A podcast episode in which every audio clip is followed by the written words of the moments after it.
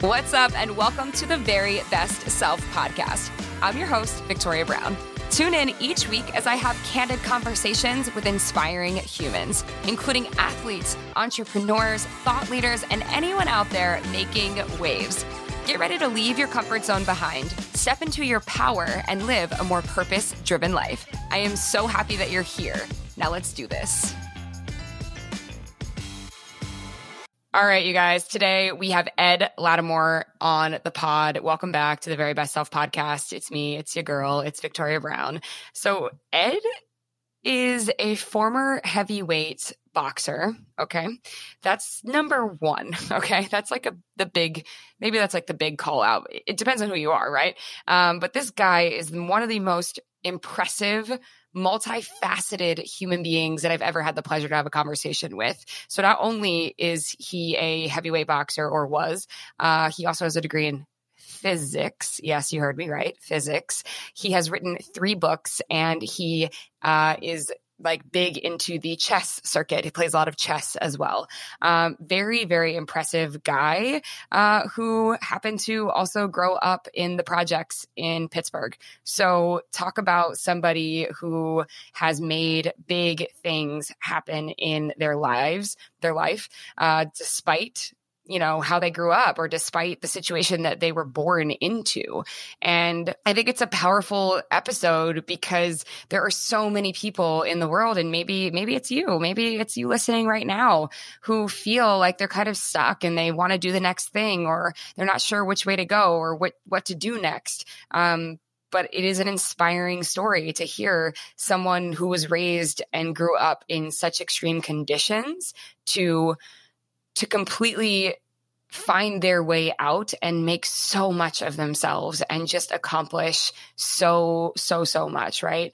He was not someone who was born into privilege. And you know there's a conversation that we have in the episode about how you know he wasn't born with a silver spoon in his mouth or even just like a regular spoon right? Um and so he worked really hard to to make everything happen that he did. And and he's like the king of getting unstuck if you ask me. And i just I know I say this almost every episode, but to be completely utterly honest i was beyond beside myself excited to just get on here and chat with him and like get to know who he is as a person and to share his story uh, with anybody out there who feels like they're stuck. Um, because this guy is the king of getting unstuck and creating um, different lives for himself in the same within the same life. And i think that's pretty neat and pretty cool. And i hope you enjoy it. So here we go. All right all right. We've got ed latimore here. And i mean ed i told you pre-show i'm really hype about this episode. I'm excited about this episode. Just the research that i've done about who you are as a human being like you inspire me you impress me. Um, and i'm super pumped to have this conversation and to have you on the pod today. So thanks for being here I have no problem being here. I just hope I am an entertaining and informative guest and that people get something out of hearing me ramble. I know, right? like no pressure. The the intro I just gave you. no pressure. Um yeah, so I mean, I think you know the biggest thing for me I think is it all the you, your accolades and things you've accomplished are no doubt inspiring. But the thing that inspires me the most about you and what I see from everything I've gathered about you is that you have been able to accomplish everything that you have against some would say all odds. Um, uh, well, well, I never, I never think of it that way. Though, though, when I step out objectively, I can see how that is a very uh, good good good uh story or good selling point for everything uh, kind of against all odds and all that. But but part of me looks at it and i go if if i didn't do it that way i don't know if i would be me now. Like path dependency is a really interesting idea to me because you know we're we're always trying to become successful, right? We're trying to achieve something. And I really think how you get there matters a lot. Now, uh, the most obvious example of someone steals something versus acquires it, even though they have it in their possession, uh, those two paths are very different and require different things and have different consequences and outcomes. But even more subtly, you know, if if I was born with like not even a silver spoon, but just like a regular spoon, you know, in my mouth, and I had some some normal opportunities, perhaps I take them, perhaps I become uh, really interested in some paths that divert me. I don't I don't, you know, take my training as seriously. I can't remember who I was talking to yesterday. Oh, I know. Oh, right. A buddy of mine was in from New York and we were having uh breakfast. And I said to him about chess, I said, you know, I had a lot of resentment for a while growing up because my mom never had the, the wherewithal time or money to do anything like put me in a basic chess lesson and and I would have loved to do it because I like I love the game. It's a really important part of who I am now, and I put us put a lot of time studying it. And I I feel like I'd be better right at chess. But imagine if I was like really talented at chess, I might never step foot in the boxing ring, and then I'll be some type of out of shape guy or like like a regular person as opposed to you know who I am who is someone that takes like fitness and conditioning really seriously. And and there are people who want to have conversations with me because I fought you know? And so yeah it, it would be it would be nice to to have had more opportunity and not have it against having been against all these odds. And not just my childhood and you know my my young adulthood and and some of the things I've accomplished there but the path. I, I I'm a big fan of the path um and and what it's done for me and what it's set me up to have to overcome on the way. 100% I mean I'm I feel like I'm the same way though. I feel like I every single thing I've ever experienced up until now, good, bad, and indifferent, like all of it has made me exactly who I am today. And so like I, I would never look back and want to change any of it. And I totally see you like you ran it back in your mind. You're like, okay, well, if this didn't happen, then maybe I wouldn't have ended up here or done this, X, Y, or Z. Um, I think there's a famous Steve Jobs quote that I've talked about on here probably before, maybe not, but uh, the pat you only connect the dots looking backwards. Right. connect the dots looking forwards. because look, uh, look right? because I think about you know there, there's a there are these like watershed moments in my life where there's like okay I couldn't imagine my life turning out any different, turning out the same way if I didn't do this. And there, there's some important moments like, like I don't know who my friends would be right now if, if I hadn't gone to a certain high school and uh and because of how close and important those people are in my life, and then how the rest of my life would have turned out because how their families reached out, like moments like that. One of the really important ones for me was was the decision to get sober, and I do mm-hmm. this uh, at 28 and I I just remember trying my best to connect the dots forward, but you but you can't. But I, all I remember thinking is going, okay, um, I know that one day, God willing, I'm going to be 33. Five years are going to pass. Am I going to pass with uh, a better position in life or a worse position? And that leads to some changes. But when I make those changes, I'm really just just stopping where I'm at now. Like I'm trying to leave that and I have a rough idea of where I'm going to end up, and I hope it is a lot better than where I am now. But we don't know. Where we don't right. know, and so we do try to connect. Um, but it's only when I look backwards and I go, man, I did. It's a good thing I did that because goodness, you know, life is really awesome now, and and no one ever has to worry about me being a drunk fool or something like that. And I can I can look back. It, it's funny. I, will never forget there was this, this moment. This is when I was like, ah, I knew I made the right decision, and it was like this whole connecting of dots. Uh, the first time I went to Canada, I uh, I actually drove to Canada from from uh, my town. You're from you're from the Northeast, so these distances might um, be easier for you to reference than the average person. I drove from Pittsburgh, PA to Quebec City, Quebec, which is two hours north of Montreal. That was a 14 hour trip. It's a beautiful trip. Um, I don't recommend anyone do it. I'm never going to do it again because I don't have to, but it's a beautiful trip. But there's the moment when you enter the border or cross the border to enter into Canada, and then you have to show your passport, all that good stuff. And and I show him my passport, and he looks at it, he scans it, and he goes, "All right, enjoy Canada, you know, have a good day." And I remember, I was like, "Wow, if if I had maybe continued on the path I was going, perhaps I'd do something where they're not letting me into Canada because you can't enter Canada if you've got uh, what they consider a felony." and in Canada, DUI is a felony. It's certainly something I would have put myself at risk for. And it's only in certain moments you can just go, "Wow, okay, I, I did the right thing," right? But but you you hope it's always the right thing, and you never you're never sure, and you connect the dots backwards and go, okay, life is good because I stopped X, Y, or Z, or start at X, Y, and Z.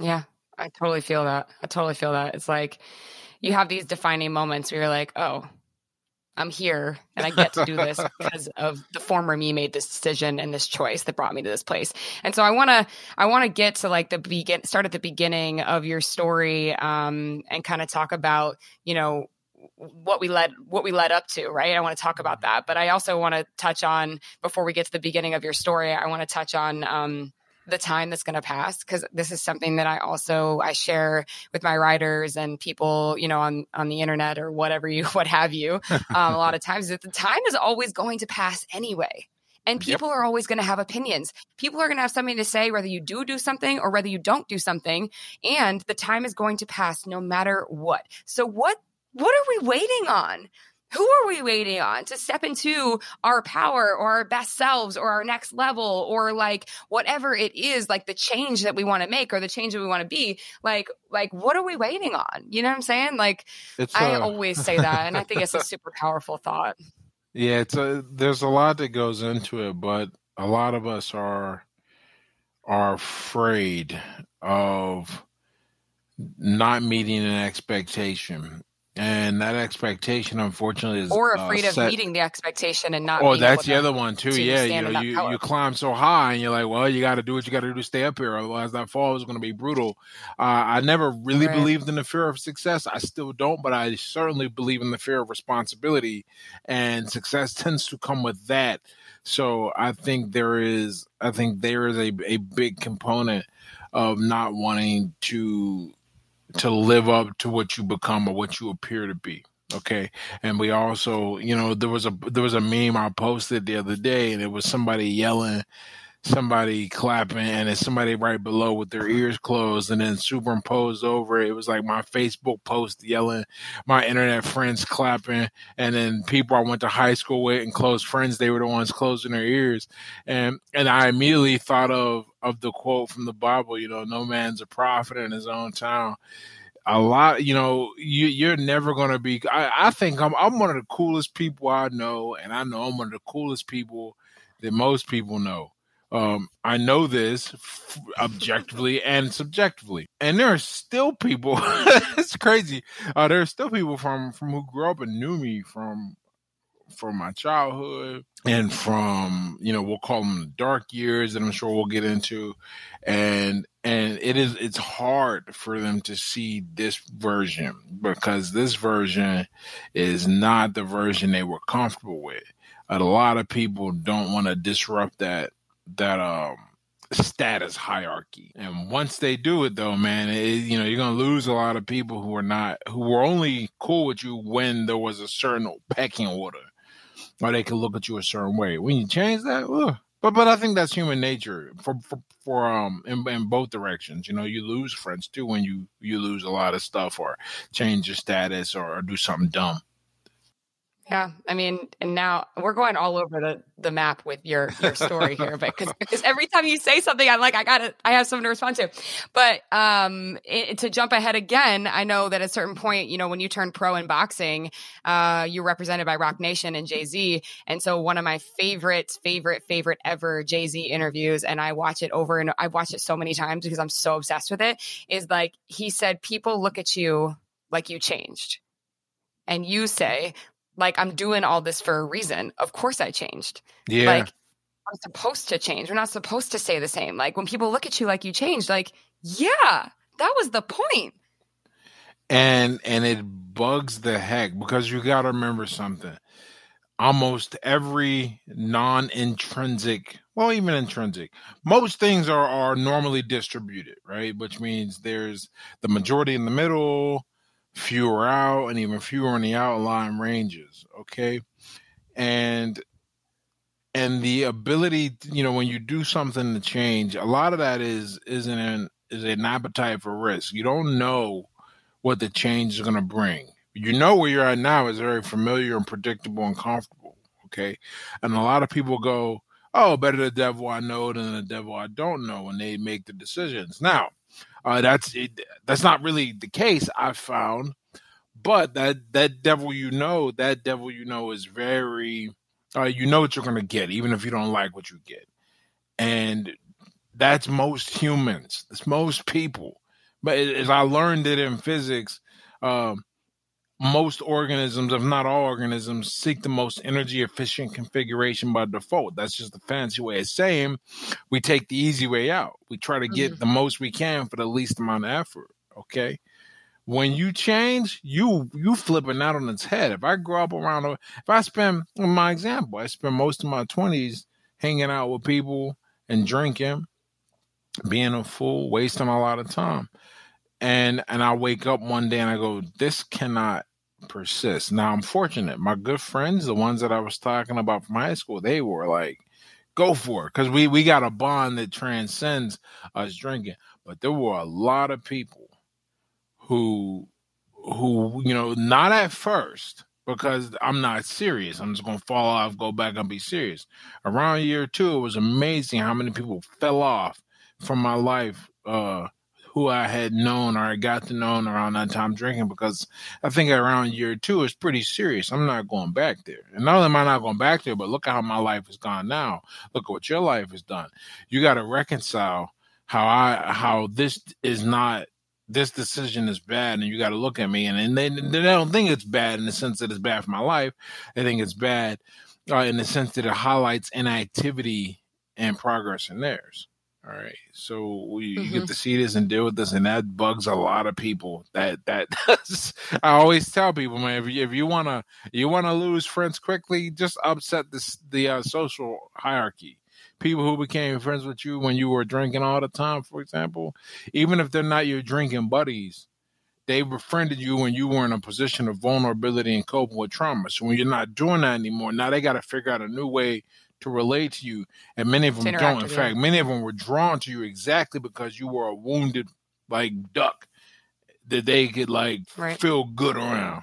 Right, and that goes for so many different things, right? Not just drinking. That's just like people choose to be in your life for, you know, sometimes reasons that just suit them. Um, yep about who you are and so keeping that in frame always is important um, so let's let's let's finally get to the get to the beginning here um, because you're such an impressive guy um, and like I was saying, you know, against some pretty pretty extreme odds. You know, you growing up in the projects, and I just want to talk a little bit about your youth and you know how you think it made you who you are, and some of the things that you went through, and and how you you know pivoted. You you know I, I put a tweet out the other day in response to somebody. Uh, they were talking about how how stress and trauma when you you're younger can manifest itself in your physical health when you get older, and and I don't know how much I, I buy into that directly, but there is an idea I read that I this is where the story was is going is going somewhere I swear. Uh, I read this story that uh, you know when you're exposed to trauma a particularly traumatic event uh, before a certain age, it, it like resets your entire way of dealing with the world and, and it pushes it to the extreme. You either become extremely neurotic or like you become like psychopathically calm. Like and, there's not really a middle ground because they're both coping mechanisms for for a bunch of the nonsense that you dealt with. Uh, so growing up, I, I that got me that got me thinking when I saw that quote. I you know uh, before I was in fact how old was I? I know my how old my sister was. So so I was like four, not even. I saw a kid get killed, like run over straight up from a um. I think they were they were running from the cops uh, driving away. And the reason why I didn't die is because my mom like drilled in me, don't cross the street without me. So I didn't do it, even though the Good Time Charlie ice cream truck was over there. That's where he was, what he was crossing to go to. Right. So didn't do that. Um, you see that, and then you know, there's always the the physical abuse at home, not just and then it was from from both both sides, uh, from my mom and from this guy that was living with us when we were younger. It's crazy there. And, you know, there's no, you think there's like a reprieve. You go to school and you're dealing with the same kind of stuff from other kids who dealing, who's dealing with the same kind of stuff at home, but they take out the violence on you. So there's always, so there's always this, this violence. I never got used to this idea of a safe space in my life. I had to figure out how to make my own safe calm, how to cope with all this, uh, whether it be physical and a lot, most of it was physical. It was a lot of kids fighting and come home, you get your ass kicked at home too. Didn't matter. And then, then in the neighborhood because nothing just stayed at school because we all lived in the same neighborhood. You're dealing with that. Uh, then there's the emotional turmoil that goes with that because you know kids are still creative with their bullying. Man, there were a couple times my coach shows up on a toilet or something like that in the middle of the cold, the teasing in general, and and then my, my mom was a very um, my mom is probably like I said, like I said, you go either way, the extreme one of the reasons why I'm so I've taken these tests like Big Five man, like zero neuroticism. Like I, I'm I'm calm, very like just very control your emotions because that was the only way I, I, I had to figure out how to deal with the a lot of the emotional manipulation I dealt with growing up. So it's this whole situation, this whole place around me till I'm 14. 14 is a really big, important time for me. All of that, it's, it's a it's a very cool combination of traits. I'm, I'm really grateful I have them, and I don't know how I would have got them any other way. Right when we were talking about the path kind of dependence, I don't know how I get them, but but it but it made me very deliberate and very like like I, I couldn't ever lose control of my emotions. So that's something I have and to this day. A general dismissiveness and then when something riles me up, still having my head about me. Like when people tell me they got so angry they lost control, like, I can't relate. I don't even know what that's like right, to get that to just lose control of your emotions. Like maybe when I was younger, I, I did at one point, but I don't, I don't know, because I, because you pay such a high penalty uh, for it, and that's the biggest like benefit I get. And the more benefit, or or if I had less of a, if I had if I had weaker morals, it would be certainly um a a detriment, right? But that's what it did to me. Is it really made me stone cold in the face of things. Did, I didn't worry. I never turned. I didn't turn to that guy. A lot of people do. No, I turned into a guy that that I couldn't show weakness and I couldn't show that things bothered me, and so things stopped bothering me, and I stopped feeling weak. And in this regard, I started feeling strong. Uh, emotionally, learning how to withdraw inside because I'm not naturally extrovert or introverted. I learned how to be, right? But I feel, I feel most comfortable talk, talking and being extrovert. As you can tell from this, just our interaction. That's where I'm, and and anyone that's like you know spent time around me now as an adult knows. Um, probably wouldn't describe me as as an outright extrovert, but definitely not an introvert. You know. Um, and these are things that I learned to cope. There's so a bunch of coping mechanisms that ended up being really good for me. Yeah, I, I mean, I feel that. So you had the two paths. It's like either you stay calm or you're the type of person that lashes out and, and you chose your path. But it sounds like there's a difference in like some people would call that bottling up your emotions, right? But it doesn't sound like it's that for you. It sounds like there's a different, it's a stillness within the uh, chaos. Okay, and like so you, you have this ability to go within. Bottling up the emotions. I got to figure out how, because, you know, you, we, we struggle with these things. No, no human is perfect.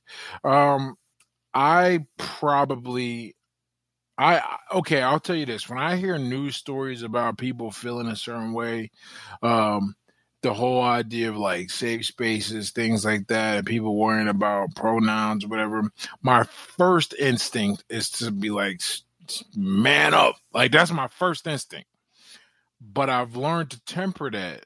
Um, as as I get older and grow, and I try to understand my fellow human, because I I 100% believe people are the most important thing, and and I and my energy where it takes effort for me is to go, okay, let me understand this perspective, because to me, is is you just do what you got to do right that's another other thing that came out of that attitude. I never i stopped paying attention to my feelings when it came to what had to be done. I always say right. this actually. to survive. Yeah just survive. I always say you know uh the difficulty of a task is irrelevant if you got to do it. And that's how i think.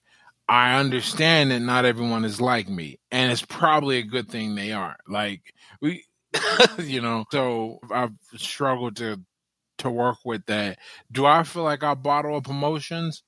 Um, I've I've I've learned that that's not the best way to, to do things, and, and you know what, what where this comes from too.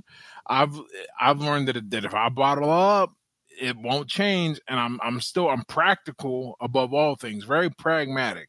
you, you'll see when we start talking about you know well, we, we start talking about it now. You know, when I when I turned 14, I ended up going to a different school in a different part of town, in a different socio uh, socioeconomic bracket. I mean, it was very different. It was like the first time I'd seen a two parent household, things like that. I was like, wow, man, people like do this. And this cool. is where everything changed. This is where a lot of things change. change. Like like a lot of things change. Uh, like for example, I don't have any friends from from before the age of fourteen. There's just not. Oh, and I don't know what we talk about or what I do. There, there's one guy, his family actually moved away uh, that lived down the street from me when I was when I was younger. Uh, we we reconnected a few years ago. He lived to moved to Atlanta, and there's another good friend I had when I was a kid. But and we reconnected. But in terms of like a continual timeline, no, nah, I don't I don't have any of those because. Uh, I I recognize that there wasn't anything good that was going to come out of of those associations, you know. So yeah, I get I get to this new school, I meet these new people, and learn this new way of living, this new way of, of life. I, I'll never forget, man. I, I, I asked some kids, like, I, I was in, I think I would have been 14, so ninth grade. It's like, how many guys you fight, guys ever fights you guys ever been in? I'm like, fight? We don't fight. like, like, oh wow, you mean like zero, none? Yeah, none. Like, who fights? Like, they called police or something, you know? Um, but but it was a cool environment to see something different, and and that environment, I I I embraced it so much uh, because I hated where I was from. I really did. I spent almost. I'm I'm thinking to the major holidays. I know I spent most of them uh, at friends' houses. Either I woke up there or I went there in the, the day, and that's that's Christmas, Thanksgiving, uh, the two major ones. Most of them I didn't spend at home because there was there was no way. I, I didn't enjoy my home environment, and and my mom to this day can't understand why I was like that. But that's you know, I don't I don't blame my mom for anything anymore. I used to have a big issue. Uh, and I, I, really worked on forgiveness and and now I have a great relationship with my mom. But but people, one of the things you you realize when you're going through forgiveness about your parents is that they're doing the best they can. So she she quite literally right. can't understand why I was like that. Mm-hmm. I distanced myself so much. I, I always played a sport and had a job. That's how I got into sports because I didn't want to go home. So I took a I um I played football and then what the heck was after football? Swimming. Uh sports then, made me I feel like into who I am for sure. Oh, I played year round sports in high school. Absolutely. Because because what it does, one of the cool things it does is that it keeps you from doing other stuff. exactly. And, My kids will when I have kids, like they're gonna be year round sports, period. Like you don't you don't get free time after school to do what with? Like, no, you're going to you're going to practice. I, I like that's where you're going. That's where you're gonna be. everything. I did not only did I do sports, I was all year round football, track, and swimming. I I had a job because yeah. I needed a job. I, there was no way I could live without working. We we were poor as hell, and I needed money. Uh, and um, what the hell else did I do? Oh, uh, musicals. I, I, didn't sing. I was part of the crew, so that was great. I go, and, and that was so another way to cross town, and you literally you oh, jumped. Oh, I didn't even. The here's the crazy in. part. I didn't even move across town. I still live where I live. I took a bus. I lived in a place called Northview Heights, and that was my project. And it was like the last neighborhood before you left the city limits on the north edge of the city. My high school was Schenley High School. That's also where Andy Warhol went. Uh, and it was all the way across town. I had to take two buses and cross the river. That's like the big deal in Pittsburgh when you cross the river, right? Um, so I crossed the river. I think I crossed two. I know I crossed one for sure. And that took about an hour to get to school and back. So I was traveling about an hour, about two hours a day. And and that meant when I got out of school, went to practice, no matter what, I was getting home an hour later from whenever I started my hike. This is how it, how it went. But that uh, one of the one of the one of the cool things that happened is I ended up with some good friends, and and whenever I went to their home, they always drove me home afterwards. And driving it was like 15 minutes. Their parents drove me home, and and I'm so grateful for that. Every now and then on Facebook, I'll just randomly message them and I go, you know, I thank you for for like making sure I I didn't have to deal with a lot of stuff, man, because they they really embraced me uh like I was their own and they didn't have to. It was very different. I was more I was very much like a um it's like a stray dog. Like the dog is is not. It was like a stray dog that had like a halfway decent owner, not like a not like an owner to beat the shit out of him or something and turn him into a killer, but like one that like neglected him and like left him in like dark closets, and he had to warm up, and and they they civilized uh, in, in many ways. But I got exposed to a lot of cool things, you know. Um, I I never one of my good friends' his family's um I think they're conservative Jewish, not Orthodox.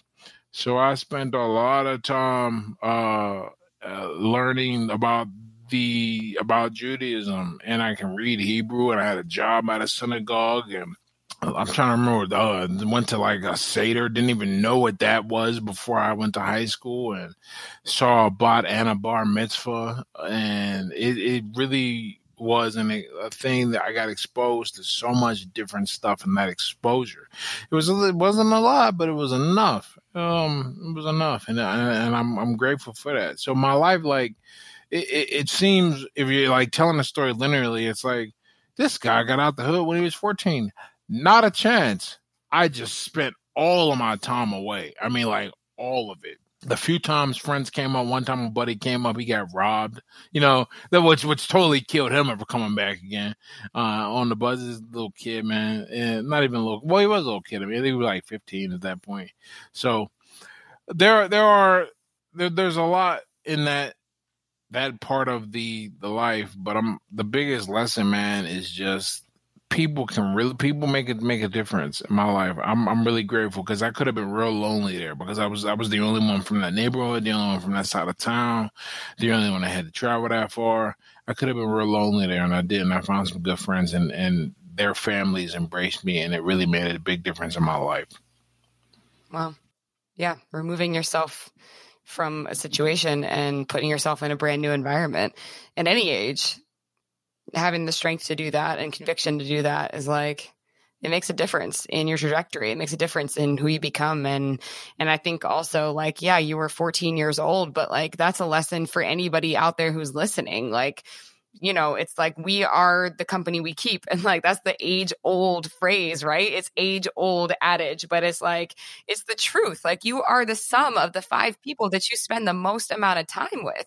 So like take a look at your five people and then ask yourself like are these five people like adding value to my life? Are these five people you know moving in a direction that i want to go in as well? And like are they holding me back or are they like linking arms with me and like understand my vision and where i'm trying to go and what i'm trying to do? Um but yeah it's like really the power of who we surround ourselves with for sure. Very much so. Um, to the um, to the point where like if you can't find good people around you you're better off with no one you know, no company is better than negative company. I agree with that. And there's 7 billion people in the world. So, like, there's no excuse for it. You know, we have to develop that mindset. Like, there's no excuse. Being single was, was one of the hardest periods of my life when I, before I met my boyfriend now, but it was, um, and we met in person. Hi, congratulations. On, on I did it. I know. Um, yeah. But just talking about identities, I want to get back to that because the thing is, like, you know, I was somebody, and I talked about this on my show here um, a couple times. So people who, who, listen know this about me, but not a lot of people out there know. I don't talk about it too much, but um, it was a part of my life. Like I, for six and a half years, I worked at Hooters, right? And I did like, I traveled all over the world. I was like on the cover of the magazine. I was in like Miss January in the calendar. I did the, like, I mean, I was like, it was my whole entire world. It was like, it wrapped up all encompassing at that point in my life, like everything that I was. And, you know, when that job, like after six and a half years, when I no longer worked there, like I realized like how heavily I had drank the Kool Aid. I realized, like, when I stepped beyond it, I was like, wow, I'm actually so much more than this. Like, and and I'll never like regret those years of my life because they made me totally who I am. I'm so much more confident. I was, um, you know, actually, I shouldn't say I'm more confident. I was always a confident kid. Like, I always had that for some reason. Um, and so I, a lot of people in high school were not particularly nice to me i feel like because because i was confident and i didn't i don't i didn't get that at the time. Um, but you know the confidence it, it, you know a lot of kids don't have that in high school and i think it was the sports and all of that but um uh what i'm getting at is that you know when i worked there it really gave me the opportunity to be like it's okay to be who i am and I will forever yeah. be grateful for that. Um, and so that was six and a half years. But then when I came in out of, out of it, and I had like I I kind of fell into like a little bit of a depression for the first time in my life because it was my identity, it was who I was, it was ingrained in my DNA, and I was like, well, who am I without this? Who am I without this thing that's become what I'm known for.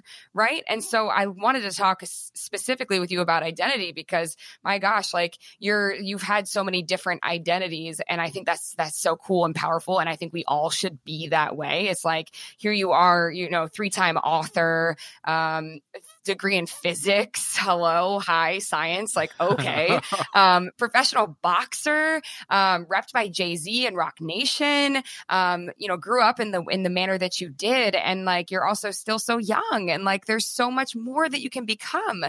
And I'm inspired by that because you know it's like for me, it was like, okay, I had to figure out, I had to, to pivot. I was like, okay, what am I going to do next? How am I going to figure this out? And it took me some time.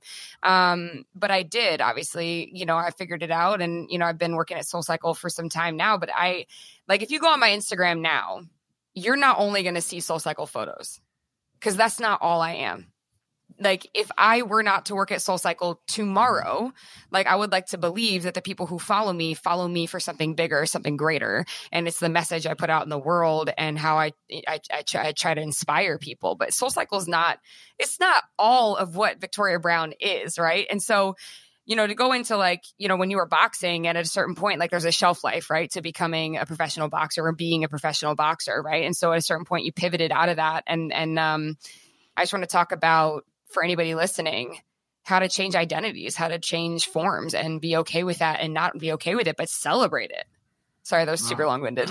no, that's okay, man. I'm I'm the I'm the king of the long winded answers, man. I, um so so I think about this. You're not the first person to ask this question in some form or the other. And and each time I think and I, I add a little more to it, and I, I kind of get a, a more nuanced approach.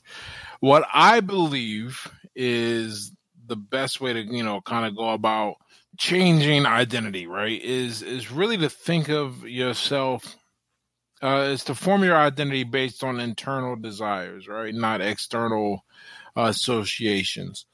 For example, I was I never looked at myself as a, as a boxer or fighter. It, it, was actually weird. I mean, eventually one day I was like, okay, this is like what I do because it's easier to describe myself that way to people. But in general, I'm just challenging myself. Okay. So I'm challenging myself and fighting, and it just, and I'm going to go as far as I can with it. And that's where we went. It's kind of the same idea behind my degree. There are a lot of easier things to study than physics. Like, depending on who you ask, I'm not just tooting my own horn here. You know, there's like research out there. It's probably one of the hardest things you can study. Uh, pure, you know, physics. And and I and the, the goal was to get something that would open up my life and create options. And this over this aligned with my interest and that goal the most because if I just wanted to get a degree, you know, I could have went and got something, you know, remarkably simple. And if I wanted to get something challenging, like a pure challenge, I could have become a computer engineer or something. But I was like, okay, this is really uh interesting to me and it is challenging. And that's what like my life is about. That's what i'm really interested in. I'm like i, I enjoy reading. That's why I'm, I'm big in the chest i'm challenging myself and trying to develop big into to foreign languages i guess right um challenging myself, learning, seeing what I can do, seeing how I can develop, how can I push myself. Well, that's why I'm still like today. You know, I, I started this workout regimen today, or added this workout regimen where I'm trying to see how much space I can cover in five minutes, and and so I had to go out to a to a running trail because the treadmill makes that extraordinarily difficult since it's based on uh, rate, and so I'm trying to see can I can I get up to a mile in five minutes? That would be cool, right? And, and either way, just doing reps back and forth. Challenge, challenge, challenge. Seeing what I can do. Don't let don't let entropy win, right? That's mm-hmm. the game when you see yourself that way, when you see yourself as a person doing a thing, when you build your identity based on a set of uh, internal metrics, then everything around you serves that, and it becomes very difficult to make one of those things your identity because you never, you, you don't you you don't look at it as a as a thing to attach your identity to. I'm not a writer right? Writing helps me think clearly. Writing helps me um, build a following, which allows me to do other things and live the lifestyle I want to live. But at the end of the day, it's still about learning for me, challenging, developing myself, and creating the option for the lifestyle I want. So um, that's what I, that's what I always try and do. Okay, and everything that you see me stumble into serves that mission. So none of those other things, uh, they aren't my identity. They never have been. Even when I was younger, I understood that uh, when I played football, that playing football is just leading me to it's funny i remember like thinking like what do i got to do to how much money i got to put in the bank to make 80000 a year in interest? Like and and and that comes from me thinking the goal is freedom. How can i get myself free so i can study and do what i want to do and what's important to me and what's interesting? And and that is what it what it comes down to. So uh to summarize all that succinctly briefly tldr uh, don't make your identity anything outside of you, or don't make your identity based on anything external. Make it based on on your goals, your interests, your desires, and then you'll see that all those external things that people usually make their identity, that is just that just serves your purpose. That just serves your goal. Right. I love that. Do not make your identity anything external. Right. Ah, I love that so much. That's that's that's a powerful word right there. It is because so many people, they're like, you know, I'm successful when I achieve X or Y or Z. Like, no, it's no, so, no, it's such a backwards way of thinking. It's actually not the way to get there. Like it's not like the way to get to like happiness or feeling successful or whatever. It's like you reverse engineer your way into all of those things, and it's about like finding love for who you are right now in this moment and and your gifts. Each and every one of us have gifts, and and and I say gifts with an S because we have more than one. Oh, for, the, for sure, that's a yeah. big one you don't have to be super good at something either. People think they need to be like this world class world beater. Like, no, no, no, no. That There are, generally speaking, right? If you want to like break down two ways to like be an extraordinary person, yeah, you can get an A in something like an A plus, uh, and set the curve and be like a top three percent uh, performer in one thing, and be like a D in everything else that is a way that works. That's not particularly appealing to me uh, for lots of reasons, but that is a way there. The other way, you can be like a B minus in everything or most things. There's still things you're gonna be you're gonna suck at, uh, and things you'll just naturally have a, a higher predilection towards. But th- for the majority of things, uh, you can be this B minus person that's really interesting, kind of well rounded and and a, and a great general and master a few skills. Like like i really think everyone should be good at communication. And and in the internet era where we're at today it doesn't have to be writing. It used to have to be writing but you should be able to take what's in your mind galvanize it, get it to point in a direction, get it to serve a purpose, entertain, inform, persuade, inspire, and then put that out there and make sure that it does that most of the time. You can't control for every human that's going to receive your message, but you should be able to, you know, do most of them. And that's important.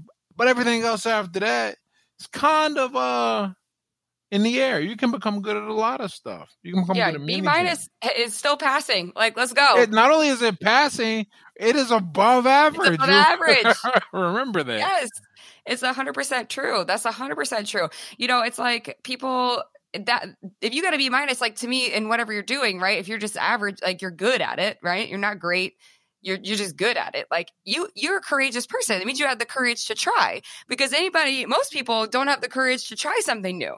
So it's like you know, I always say too, like you know, of course, I'm going to bring it back to a bicycle a lot of times here. Um, it's a pretty common thing, but you know, I say to people like, we're when we're on a heavy hill and the resistance is really really heavy, and you're going, you're you know, riding a bicycle uphill, like you know, for in my in my world, it's like on a stationary bike, okay, fine, but like let's you learned what that felt like on a real bike when you were seven years old when you learned how to ride a bike, right? You learned what it felt like to try and climb a bicycle uphill. Now, a couple things that happen, right? Because I'm somebody who likes analogies. So, like, you know, it's like a couple different things happen when you're riding your bicycle up a really steep hill, right? You all of a sudden maybe you come out of the saddle and you got to like really put your upper body into it to get to get up that hill. And then what happens? Sometimes it's like so steep that you actually have to get off your bike and you got to walk your bike to the top of the hill so that you can get there. But like the question is, like, did you still get to the top? Yes. Yes. Or the answer is, you know, like, yes, you still made it to the top. So, like, let's stop being so obsessed with how, like, somebody else did it. And, like, let's just focus on the fact that it can be done in multiple different ways and the result is still the same. yeah, I think I think people once again, man, they th- there are some things right where the path matters, some things it doesn't. And and generally speaking, if if um or rather the path is the is the outcome, you know, the the in that bike analogy, I don't think and correct me if I'm incorrect because you're the biker. There the goal isn't to just get to a location, right? That's cool. And, and it probably isn't just to cover some distance as quickly as possible. But when you do this thing that you can control the resistance and really challenge yourself, you know, no one needs to take a bike anywhere anymore, then you can really use this to push yourself. You can make the res- you can up the resistance. You can, um, you know, do, do it, do two workouts a day or something like that. Like you can really push yourself to where you start relying on your mind as opposed to your body, because your body is, you know, your body is going to do. It, it, has got a lot of potential, right? But it doesn't feel anything, Right. right?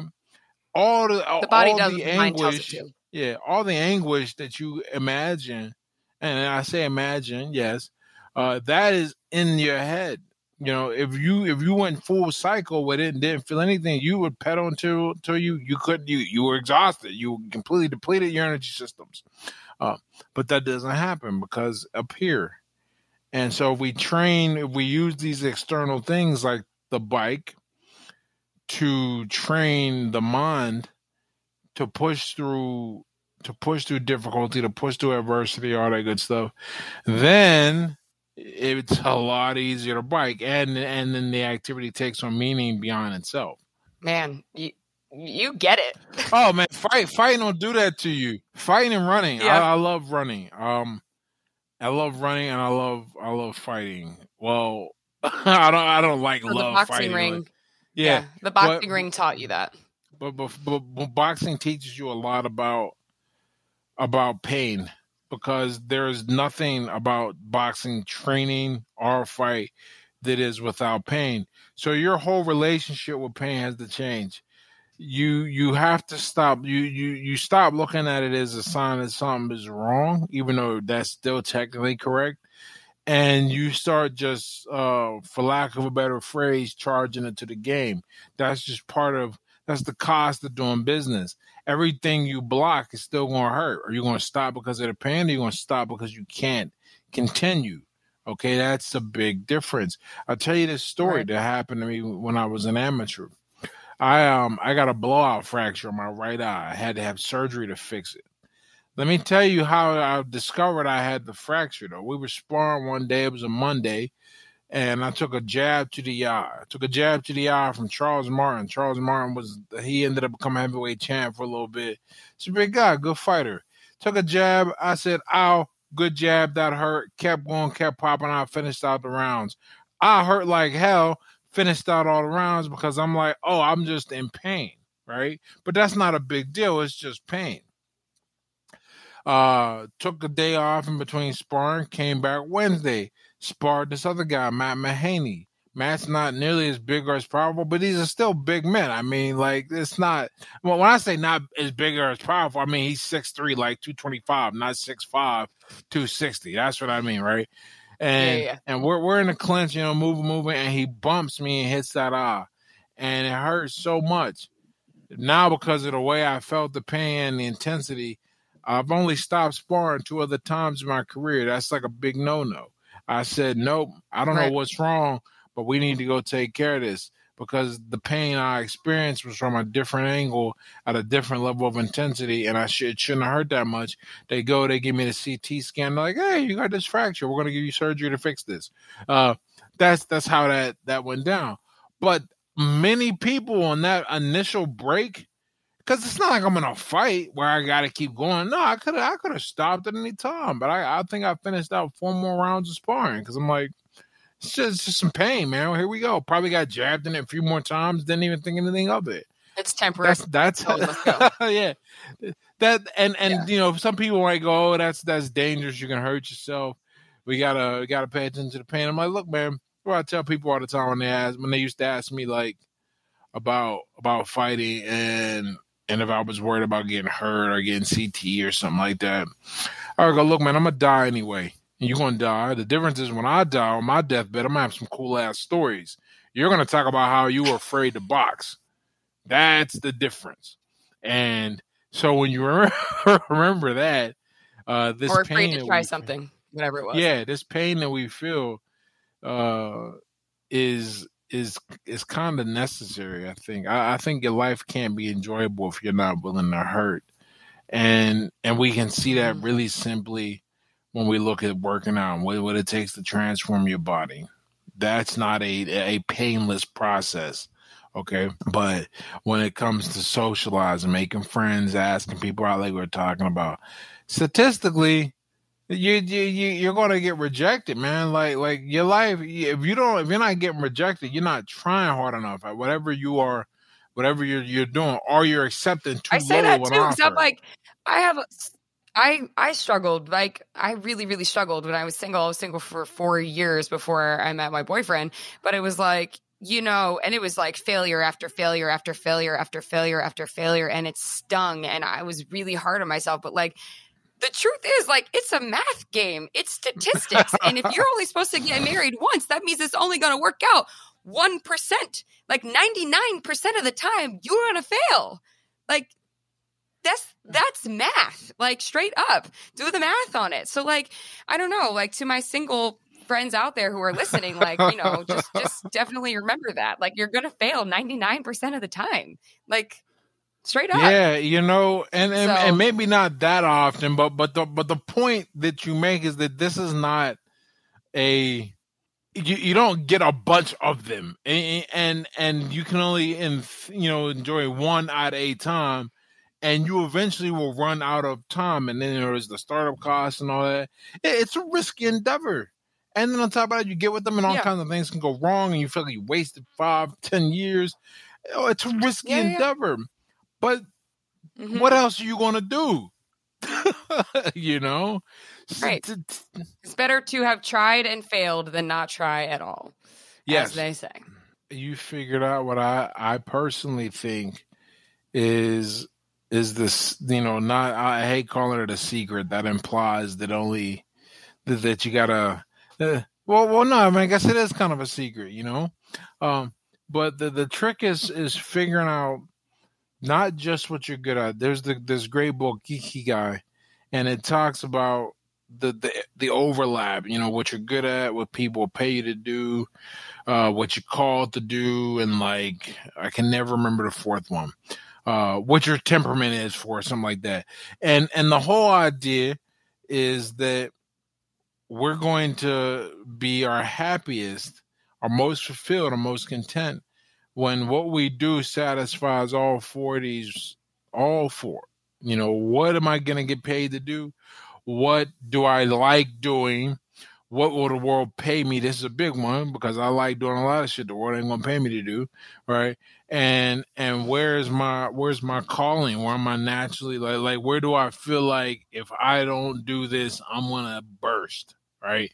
And if you can get right. that intersection, and and it's not just one thing, it's a lot of things. And but but but the only way to discover it, you know, when people ask me, I don't know what to do, I don't have any hobbies. I'm like, well, when's the last time you tried something new? Take a risk. Great go question. waste some go waste some time because I guarantee you wasting time anyway, right? Not having anything. So you gotta go waste some time so you can stop wasting time in the future. When's the last time you tried something new? That's the greatest question that that you can ask anyone who's like, I feel stuck. I feel like I don't know where to go or what my next move is. And and like don't think about it too much. Like if the thing is like go try indoor rock climbing, like yeah. go do that. like by the way, I love indoor rock climbing. I didn't know that until I went and tried it for the first time. And I was like, fuck, I love this. like, and I don't do it often, but I do know it's something that I love to do because it's something I randomly tried. You know, just try new shit. You never know where it's going to lead you to. Um, but anyways, I feel like I've taken up so much of your time today, but I will ask you one last question, um, which is what is, I ask everyone and close this episode, every episode out the same way is what is one piece of advice you would give your former self or your younger self? I, I would, I would tell him to make sure he listens to Bell Biv DeVoe uh, and and never trust the big button to smile, man. Like that'll that'll ruin your life. Just just be disciplined, and but because you know, I love it. The the only I, I there aren't many times in my life where I where I have had normal experiences, and when I say normal, people talk about like losing them, getting losing emotional control, or being depressed or, or be angry. Like I don't even get angry. Like when I get angry, uh, I feel it for a day or two because my body's just not used to dealing with that dump of neurochemicals. Like I heard that that's one of the things that happen, uh, being in control of all that. And I have experienced all of those emotions uh, because I, I ended up with the wrong person. And it was only for like four months, thank goodness if it really like when I when I think about the length of time on my head, it feels longer. But oh, it wasn't. I've dated, gone on like two dates with people, and it was like it feels like it was a lifetime, and it is something that emotionally affects me still to like to this day sometimes. So that's not weird. And it is it is life changing. It's one of the things where like I think about. Okay, so I'm real happy how everything has turned out in my life, regardless but but that's that's really that and some of the way my life went from drinking um those two things i i would have preferred to here's what i'll say. I don't have regrets uh and i don't think anyone should have regrets but you can hey, you can be in love with where you became because that's always the argument uh that though i love my life turned out no regrets. You can love how you got there but hate the way you got there.